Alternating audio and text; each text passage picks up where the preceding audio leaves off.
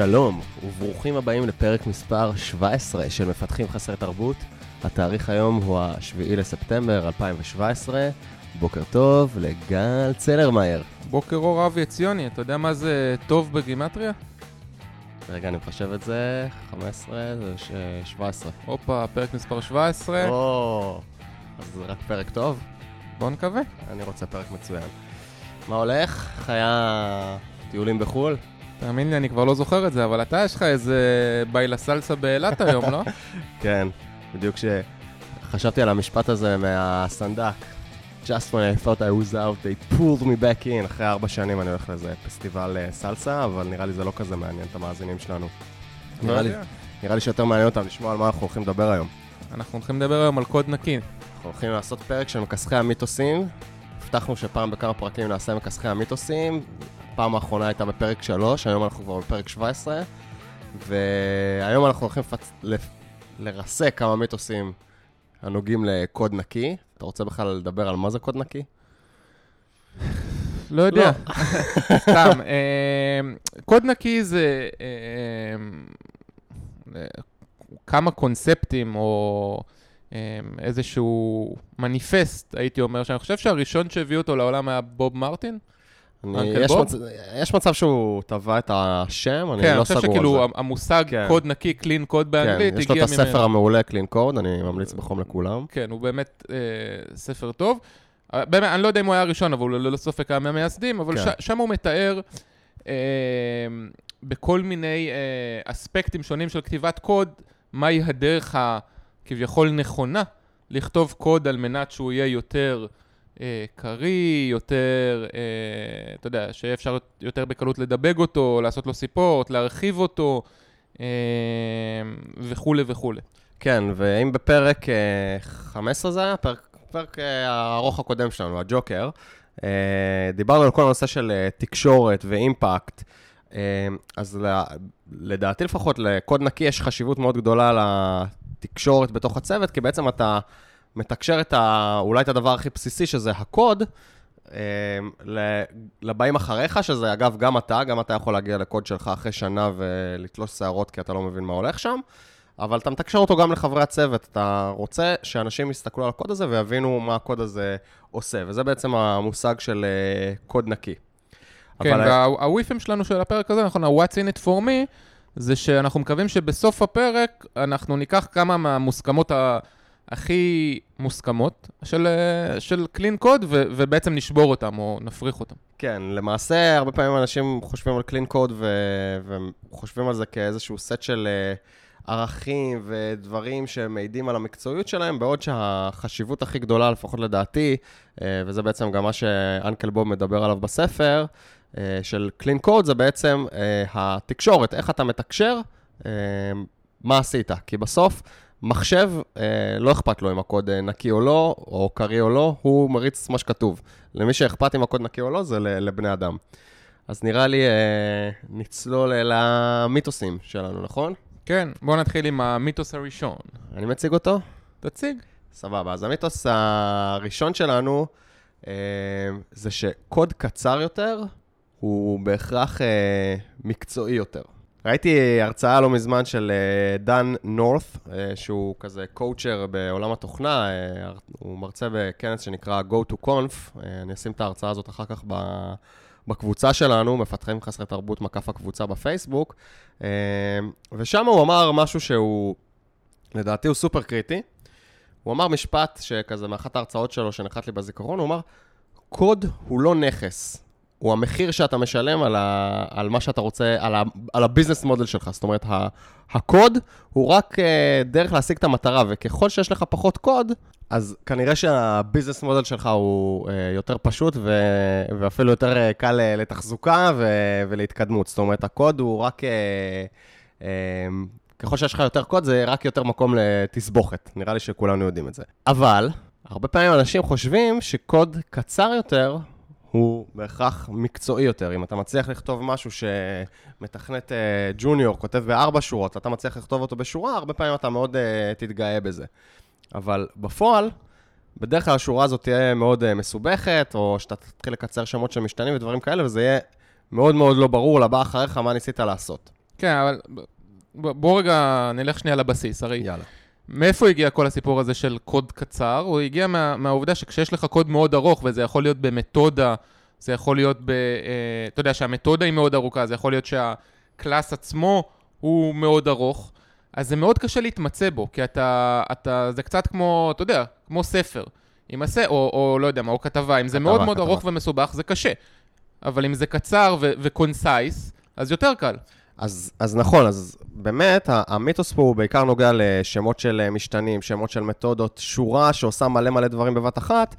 אנשים מרגישים שאם הם יקצרו את זה, אז הם בעצם יעזרו, ולמעשה אני אומר, לא. תכתבו בדיוק מה שבן אדם צריך לדעת כדי לק- לקרוא את זה. עכשיו, יש גם את uh, תנועת הקוד הדיבגבילי, דיבגבל קוד. אתה מכיר את, ה... כן. את, את הסיפור הזה? אז מה הם אומרים? בעצם, אם אתה תיקח איזושהי שורה שלא יודע, יוצרת uh, משתנה, שמה אותו בתוך מערך, מעבירה את המערך uh, להיות סט, ותעשה את כל זה בשורה אחת, אתה יכול לעשות את זה בכל שפת תכנות, אתה יכול לעשות את זה בשורה אחת בלי בעיה. אבל כשתבוא לשורה הזאת ויעוף לך, סתם, יעוף לך null pointer exception, או out of index, או, או סתם משהו לא יעבוד אז שם, אתה תצטרך ללחוץ שלוש פעמים על F5 או על F6 במקום כאילו... עזוב, אתה לא תוכל ללחוץ על F5 על F6, כי זה תמיד יעבור לשורה הבאה, אתה לא תוכל בכלל לקרוא את זה. מה שבאמת התנועת Debuggable Code אומרת, תנסה לחשוב איך אתה גם מדבג את הקוד יותר בקלות. איך בזמן המעבר על הקוד, בין אם זה בדיבאג, או בין אם זה אתה עושה print F למסך וכותב את הערכים, יהיה לך יותר קל להבין בכל צעד מה קורה בקוד. אז בעצם אתה אומר שעדיף שהקוד יהיה explicit מאשר שהוא יהיה short. בדיוק, בדיוק ככה. זאת אומרת, הקטע של שורט, אה, למרות מה שאנשים נוטים לחשוב, לדעתי הוא לא מעיד על מקצועיות. מה שמעיד על מקצועיות זה האם מישהו שיבוא אחר כך לקרוא את הקוד שלך, האם יהיה לו קל. זה מה שלדעתי מעיד על מקצועיות. אני מסכים איתך, אני, אני כן חושב ש...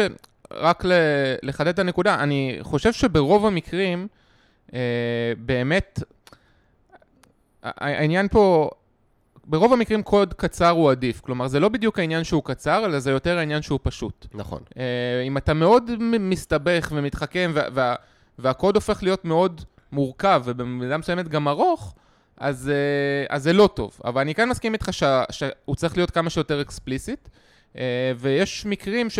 אתה יודע, אתה יכול לפעמים לעשות משהו ברקורסיה, אה, סתם זו דוגמה שהיא קל להבין אותה, אתה יכול לעשות משהו ברקורסיה, שזה ייראה לך מאוד מאוד קצר, כי רקורסיה זה הרבה פעמים, אתה יודע, זה, יש לך איזשהו תנאי רקורסיבי, תנאי עצירה וזהו. ואם אתה תהפוך את זה עכשיו להיות איטרטיבי, אז אולי אתה תצטרך כמה פונקציות, אולי אתה תצטרך כמה לולאות וכולי, זה יהיה יותר מסובך. אבל יש א' סיכוי שזה יהיה יותר יעיל, וב' יש סיכוי שזה יהיה יותר קל לקרוא את זה. לגמרי. אה, ולגבי מה שאמרת, אה, לגבי באמת אה, הצמצום, והשווית את זה לכתבה בעיתון, שזה באמת משהו ש... שאנקל בוב מזכיר בספר שלו ב... ב clean code, שיש לך כותרת ראשית, שזה איזה משפט שאומר מה תופס, אחרי יש לך איזה כותרת משנית, שזה איזה שני משפטים, שלושה משפטים שמסבירים בגדול, ואז יש לך את ה details. אז באמת הכותרת הראשית, אם ניקח את זה לעולם התוכנה, הוא מדבר על זה שזה כאילו כמו class, שאומר בגדול, השם של ה class אמור להגיד לך מה הוא עושה, אחר כך יש לך את המתודות ה public הגדולות, שזה התת-כותרת, שאתה אמור להבין מה זה עושה, ואז אתה יכול אה, לראות את ה-implementation detail, זה כבר ממש הכתבה עצמה. וגם שמה, באמת כדי אה, אה, להיות קריא, אז הוא מדבר הרבה על לצמצם scope, שבתוך scope של מתודות קטנות, אתה יכול דווקא, נגיד, לכתוב איזה ארבע שורות, או אפילו שורה אחת שהיא מאוד מסובכת, אבל מאוד ברור מה היא עושה, בגלל השם של המתודה. אה, אז זהו, אז... אה, ואני, חושב ששוב, המקום שבו אה, צריכים... איך אתה כן מגיע למקום של, קוד שהוא קצר? זה לא על ידי זה שאתה עושה את הדברים מאוד מורכבים בגלל שהם בשורה אחת וחסכת שלוש שורות, או הפכת משתנה להיות לא קריא כי מאוד קיצרת אותו, אלא זה במקומות שאתה אה, אה, לוקח עקרונות של אה, כיס ויגני, שאני חושב שאתה הזכרת את זה באחד הפרקים הראשונים שלנו, נכון?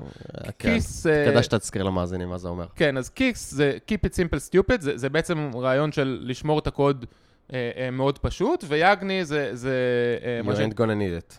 You ain't gonna need it. כן, דיברנו על זה בפרק של שבעה חטאים. כן, אתה לא צריך לכתוב, אל תוסיף עכשיו למתודה שלך, ל, ל, אה, לקלאס שלך דברים שאולי מתישהו תצטרך את זה בעתיד, כי...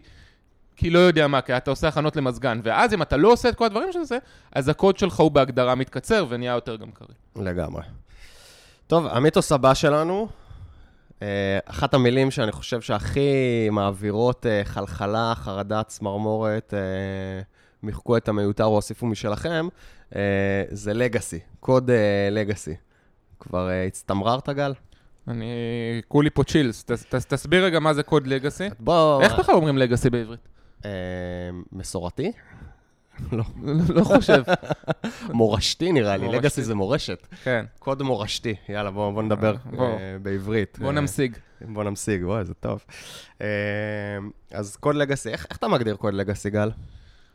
קוד לגאסי בעיניי, אה, אתה יודע, זה לא, לא יודע אם בעיניי זה כל כך מעניין, אבל בעיניי זה, זה קוד שהוא, אמ, זה פשוט, זה פשוט, פשוט, פשוט, זה פשוט קוד שהוא של פיצ'רים שפיתחנו אותם בעבר, והיום הם אה, לא חווים פיתוח פעיל. כלומר, יכול להיות שאנחנו כן מפתחים אותם אה, לצורך ספורטביליות, או יש שם באגים או דברים מהסגנון הזה, אבל אנחנו לא מרחיבים אותם ברמת הפונקציונליות למשתמש. כן, אני חושב שזו ההגדרה הכי נפוצה לקוד לגאסי, זה קוד אה, ישן ושאף אחד אה, לא נוגע בו. אני רוצה לסתור זה, את... זה רק, אבל הד- הדבר החשוב פה להגיד זה שאף כן. אחד לא נוגע בו ברמת הפיתוח, כלומר, ה- הלקוחות נוגעים בו. כן, כן, ברור, ברור. אמ, אבל, אבל בעצם למה המושג הזה מייצר בנו חלחלה? כי לפעמים כן צריך לגעת בו, ואז אנשים אה, הרבה פעמים מפחדים לגעת בו. ואני טוען שקוד לגאסי, אמ, יכול להיות שכשמדברים על קוד לגאסי, אז אנשים הרבה פעמים מדברים על קוד ישן, או קוד שלא נוגעים בו כמעט. אבל אני טוען שקוד לגאסי זה כל קוד שאתה מפחד לשנות. אם כתבת קוד אתמול, שהשינוי שלו אה, מעורר בך בעתה, אתה מפחד לשנות אותו כי הוא יהיה מורכב מדי, כי הוא ישפיע יותר מדי על מש- על משתמשים, אז זה קוד לגאסי. זה בעצם קוד שהוא עכשיו תקוע לך במערכת, ואתה מפחד לשנות אותו, והוא לגאסי מעצם ההגדרה שלו, כי זה הופך להיות קוד שאנשים מנסים לא לגעת בו. ולכן הוא הופך להיות לגאסי, כי, כי אנשים יהיו חייבים במובן מסוים לרשת אותו. אז בעצם נתת פה הגדרה חדשה ל- לקוד שהוא לגאסי, אתה אומר קוד לגאסי זה קוד שמפחיד לגעת פה. זה, זה ההגדרה שלי. כשאני מסתכל על קוד לגאסי, זה ההגדרה שאני חושב עליה. איך זה, אגב, איך זה בכלל קשור לקלין קוד? אז, אז זהו, אז, אז לדעתי, אני, אני אקח את זה על דרך השלילה, לדעתי, אה, unclean code או non-clean code זה קוד לגאסי. ברגע שאתה לא דואג שהקוד שלך יהיה נקי וברור ובעצם לא מפחיד לגעת בו, יצרת קוד לגאסי. מסכים. אגב, יש, אה, אה, בקלין קוד, זה מה שיפה, זה שיש הרבה מאוד שיטות לאיך להתמודד עם, עם קוד שהוא לגאסי. אגב, יש מצגת די ארוכה, אבל ממש אה, טובה בעיניי, של אה, מייקל פידרס, או משהו כזה, אני אעלה אחרי זה את הסליידים שלו לפייס. ש- שמתאר ממש יפה איך להתמודד עם לגאסי קוד, ושוב, במקרה הזה זה ממש לא משנה אם, אם לגאסי קוד בהגדרה המסורתית, או, או כמו שאתה הגדרת, שזה כל קוד שהוא unclean. כן, אני חושב שבעצם ברגע שהבנו שלגאסי קוד זה משהו מפחיד שנובע בעצם מקוד לא נקי, אז אנחנו, יש לנו פה בעצם כלים להתחיל להתמודד עם זה. קודם כל לשמוע את פרק 4, אפקט הפחד, שזה, שם דיברנו על פחדים של מתכנתים. עכשיו, אחרי זה, אה, אנחנו יכולים לקחת בעצם, אה, קודם כל אנחנו צריכים להסתכל על הקוד ולהבין למה הוא לא נקי, להבין מה מפחיד אותנו שם מסובך, שזה מאוד, אה, זה מאוד מפחיד בפני עצמו לפעמים. אבל גם לזה יש שיטות להתמודד, בעצם לא ניכנס לכל זה עכשיו, אבל בעצם מה שבדרך כלל עושים זה מתחילים לנקות את הקוד בקטנות, לאט-לאט, כותבים טסטים סביב אזורים בעייתיים, מוודאים שהם עובדים. בעצם אתה מוריד את אפקט הפחד, בעצם זה שיש לך טסטים שאתה יודע שעוברים, אתה מבין לפחות מה הקוד אמור לעשות, גם אם אתה לא מבין איך הוא עושה את זה. אתה בונה את הטסטים מעליו, שלב אחרי שלב, יש לי, עשיתי ברוורסים אה, דוגמה שמתבססת על כל המתודולוגיה של קלין קוד, איך בונים טסטים, אני אשים אותה גם כן אה, בקבוצה אחר כך. כן, אה, וגם יש כל מיני שיטות מנטליות, אה, כלומר, כמו שאתה אומר, כן, זה שאתה כותב טסטים זה קצת מוריד את אפקט הפחד, ויש עוד כל מיני שיטות מנטליות נוספות. זה איך- גם קצת חושף לך את הקוד, כי אתה מכריח את עצמך לפחות, אתה, אתה לא מבין את האינטרנלס, אתה לא מבין בדיוק מה קורה בקוד, אבל אתה לפחות מבין מה הוא עושה כדי שתוכל לכתוב מעל זה טסטים. כן, ויש עוד כל מיני שיטות מנטליות אחרות ש, שעוזרות לך להתמודד עם קוד שהוא הוא מסובך, הוא בדרך כלל גם גדול, כמו למשל, שוב, מההרצאה הזאת של מייקל פדרס, שהוא אומר, אתה מניח שהקוד לא שם. כן, אחרי שאתה מניח שהקוד לא שם, אתה מחליט, רגע, אני אכתוב עכשיו את הקוד החדש. אתה לא באמת כותב את הקוד מחדש מאפס, כן, אבל אתה עושה את זה ב class חדש לגמרי. אתה מנסה להיכנס לראש של אה, מי שכתב את זה כאילו? זה כן. הרעיון? זה הרעיון, ו- ואתה עושה את זה, אה, אה, אתה עושה את זה על ידי זה שיש לך איזשהו אה, לוח ריק, ואז אתה יכול לקחת את הרעיונות מתוך ה- הקוד שהוא לגאסי, ולאט לאט להגדיל את זה ולהגדיל את זה. כן, ואני חושב שגם אה, עוד משהו שהרבה פעמים אנחנו קצת אה, בקונספציה לגביו, זה, זה תת-מיתוס, זה שתמיד צריך לתחזק את הקוד הקיים, או אם זה, נוגע, אם זה עובד על אה, תיגה, אבל לפעמים אתה חייב לגעת. אני חושב שזה בסדר, גם מדי פעם פשוט להגיד, זהו, הג, הגענו לגבול העליון, ועכשיו הרבה יותר משתלם לנו לכתוב חתיכה מסוימת בקוד מחדש, מאשר לנסות לתקן אותה. לא תמיד, כן? זה קצת מתקשר לפרק אה, על חוב טכני, תקנו אותנו אגב, שזה לא טכנולוגי אלא טכני, פרק, אה, זה הפרק 13 אם אני לא טועה, אז, אז שם דיברנו הרבה על מתי כדאי לשלם את החוב, אז גם פה, לפעמים אתה מגיע לנקודה שפשוט עדיף לך לכתוב את זה מחדש. ולעשות טוב. את זה בצורה נקייה.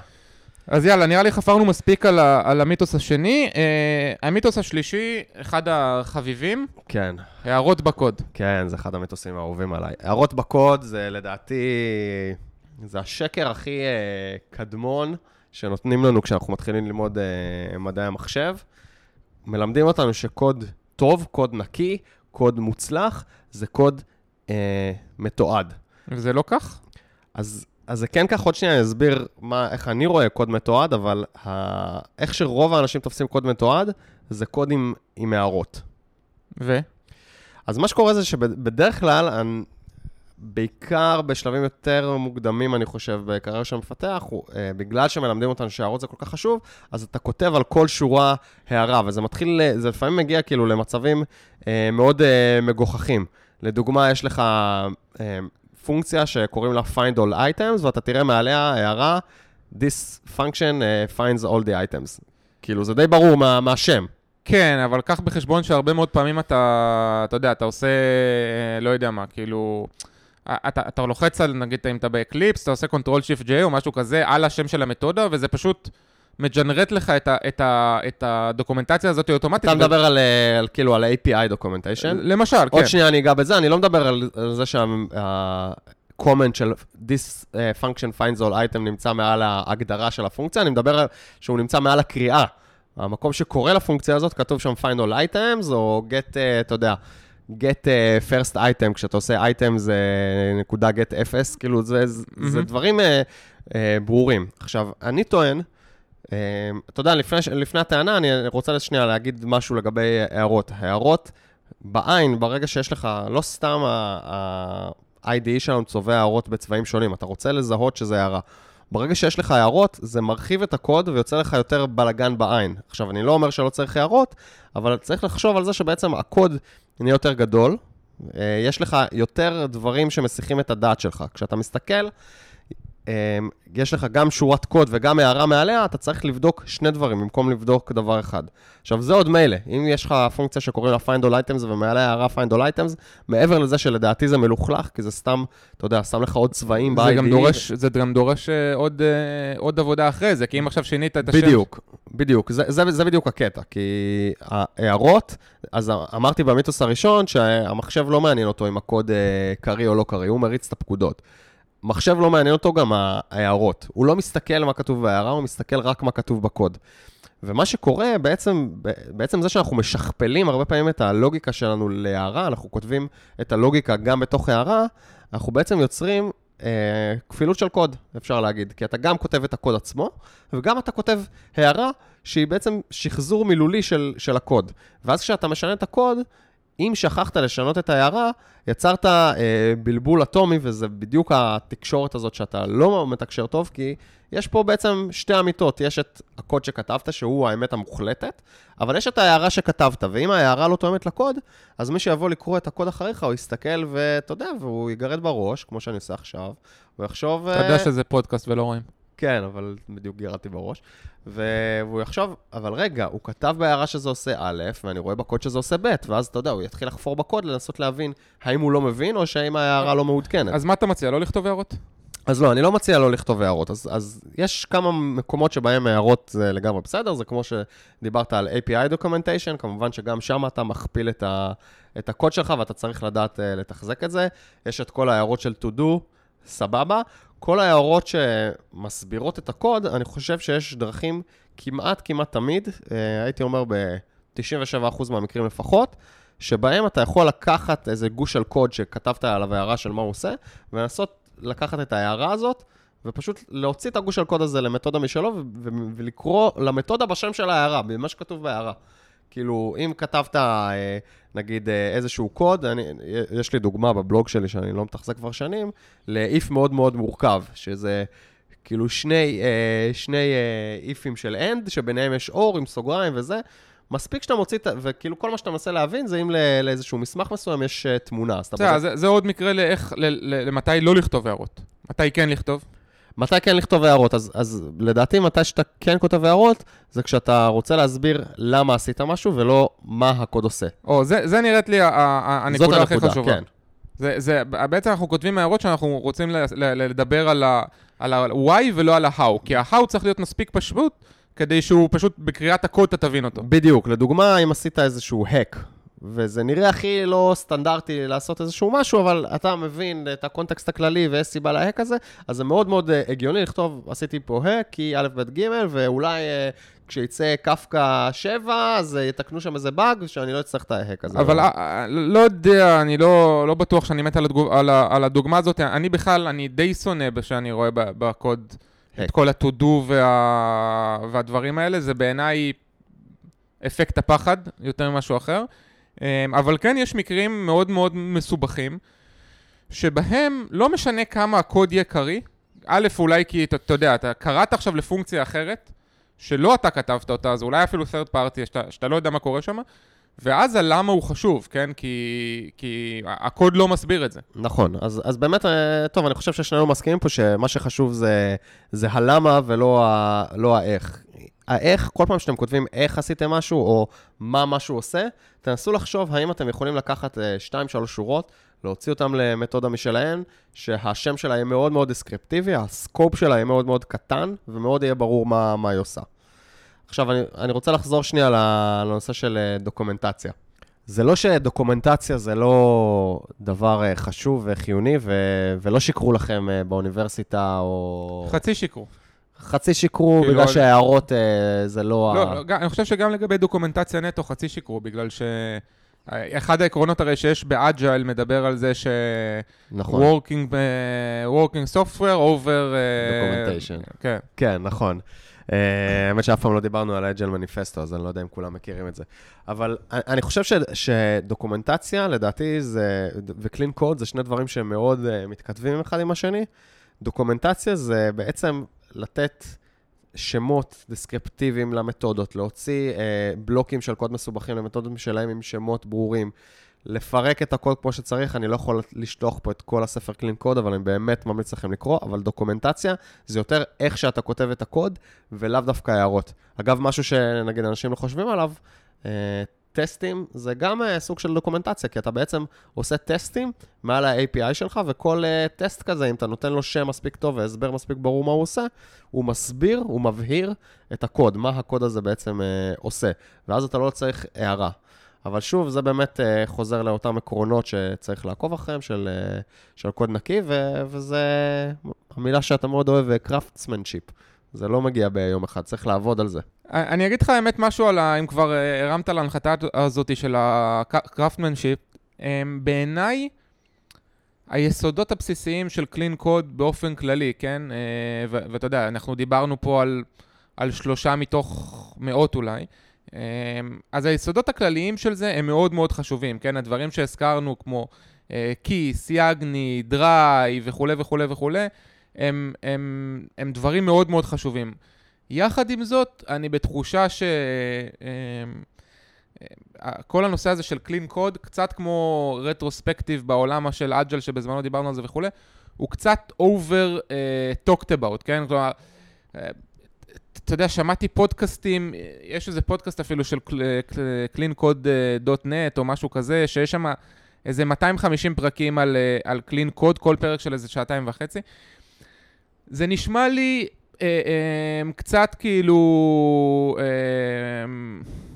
overdoing it, אה, כשהדבר החשוב באמת הוא, הוא להסתכל על, ה, על הכללים הכי הכי בסיסיים, ושוב, הספר הזה של, אה, של אנקל בוב, בוב מרטין הוא, הוא, הוא באמת מעולה בהיבט הזה, אבל זה לא מאוד מורכב ולא מאוד מסובך, כן? אין פה איזה אה, מומחיות אז מאוד... למה בכל זאת, אה, לרוב ה code bases קשה, קשה להיכנס, קשה לקרוא אותם?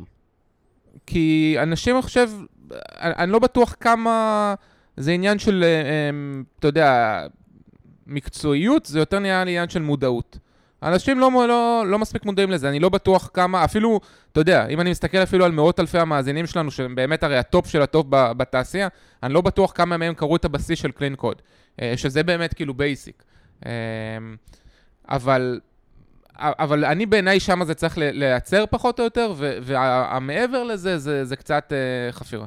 אה, טוב, האמת, אה, חשבתי שאתה הולך לעצבן אותי, אבל האמת שבגדול אני, אני מסכים איתך, אני חושב שמספיק שאתה יודע, אפילו הייתי אומר 40-50 אחוז מה, מהעקרונות של clean code, וכבר הערך של זה הוא לא 40-50 אחוז יותר, הוא, הוא משמעותית יותר, כאילו זה ערך, אה, לדעתי, אפילו הייתי נסחף ואומר אקספוננציאלי, מספיק שאתה מבין חלק מהמהות, ואתה מסוגל לכתוב קוד הרבה יותר טוב, שאנשים יוכלו לתחזק אחר כך, להימנע מיצירת לגאסי.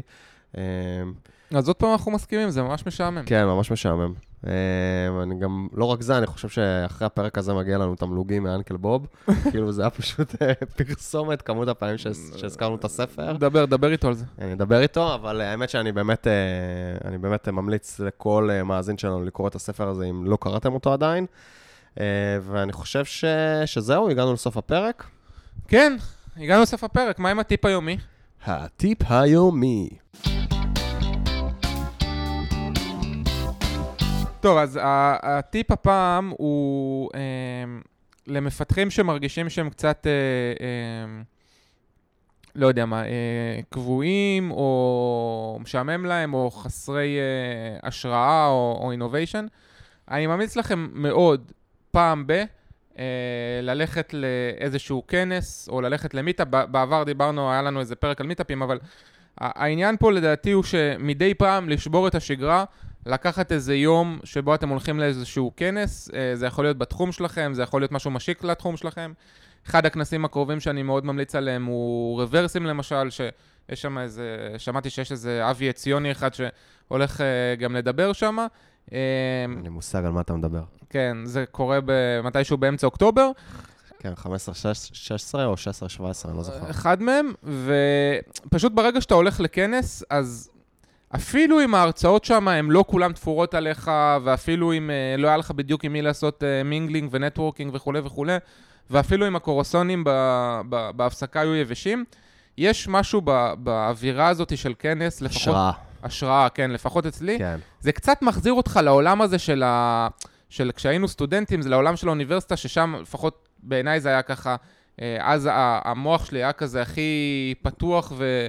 במצב קליטה. ובמצב קליטה טוב, ו- וכנס מח- מחזיר אותי לעולם הזה, תמיד שאחרי שאני הולך לכנס, אז אני, כשאני חוזר לעבודה, אז אני כזה מפוצץ ב- באנרגיות וברצונות לעשות דברים כאילו חדשים, אז מומלץ. לגמרי. ותבואו להגיד שלום אם אתם ברוורסים. אנחנו נבוא. יאללה, חברים, הגענו לסוף הפרק. אמ, זהו, אנחנו לאחרונה קיבלנו, אה, גם יש, מתחיל להתפת, להתפתח, להת, מתחילים להתפתח כל מיני דיונים בקבוצה של הפייס, אז זה מגניב, אז תעלו שם שאלות, קושיות, אה, יש כן, כבר- אנשים שאלו אותי אם זה בסדר לעלות, הכל בסדר. כאילו, כל דבר שקשור ל-R&D culture וגם קרוב אליו, אתם מוזמנים לעלות. לגמרי, אה, ושלחו לנו מיילים מגניבים, אז תרגישו חופשי גם מיילים וטוויטים, ובאיזה דרך שנוח לכם, אנחנו... נשת- אנחנו פה. אנחנו פה. יאללה, שיהיה לכם יום קסום. שיהיה יום קסום. להיט.